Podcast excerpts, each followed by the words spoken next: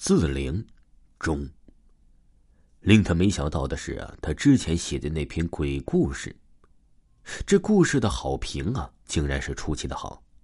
然后他的生活也就此改变了，他身边的人好似在重复他小说的情节。原本以为这只不过是巧合，直到这一次，沈梦清下了班，等回家的班车却一辆车都没有出现。就这样，他从下午七点多等到了晚上八点多。沈梦清焦急的看着手机上的时间，一分一分的走着。这时候，末班车才缓缓的开到。沈梦清急忙的上了车，却没发现这辆车的牌号从三十六路变成了四百四十四路。沈梦清坐在车上，看着如同复制般的路灯，恍惚之中睡着了。等他醒来。眼前却是一片坟地。我怎么会在这儿？沈梦清急忙从地上坐起来，放眼望去，四周全是坟墓。沈梦清踉跄的四处奔走，却怎么也走不出这片坟地。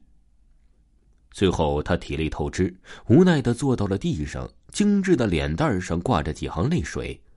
有没有人？救命啊！掏出手机，没有信号。手机上的时间是凌晨十二点。沈梦清抱着自己的腿，尽量让自己不被这外界的环境所影响。可是四周越安静，他心里就越害怕。忽然，他听到了一阵沙沙声，刚抬起头，一对幽绿色的眼睛正盯着他看。沈梦清倒吸了一口气，他很戒备的盯着那双眼睛。不知道暗处里究竟是什么东西，在那里。沈梦清想逃离，不料他刚有所动作，那绿油油的眼睛直接向他扑来。沈梦清虽然躲过了那个动物的袭击，但是他已经华丽丽的晕了过去。再次醒来，还是被一个路过的大叔给叫醒的。沈梦清什么也没多说，直接跑回了家。他发烧了，这一烧就是两天。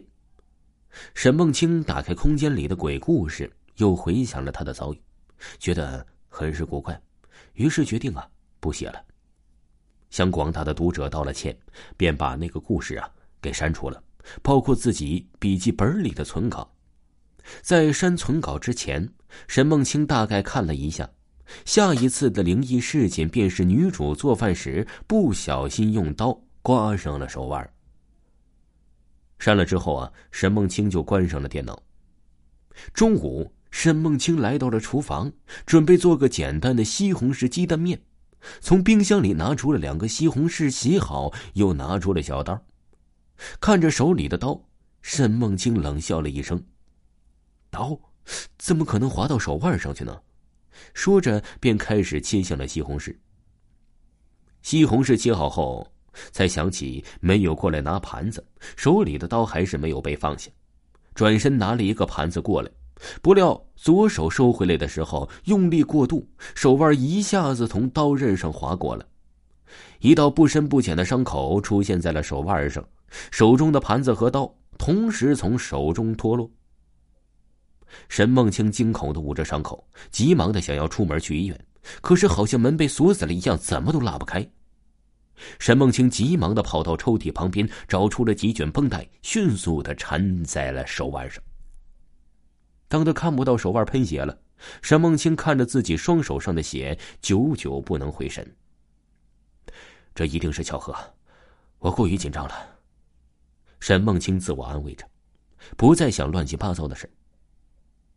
叮咚，电脑自动响起，沈梦清不明所以的挪到了笔记本前，打开了。一个 QQ 好友加的，可是这电脑之前不是关了吗？难道是他记错了吗？那个人也是他的粉丝之一，就是让他写鬼故事那个。沈梦清没有犹豫，点了同意。这个人的头像是一朵曼珠沙华，连名字也都是一些诡异的符号。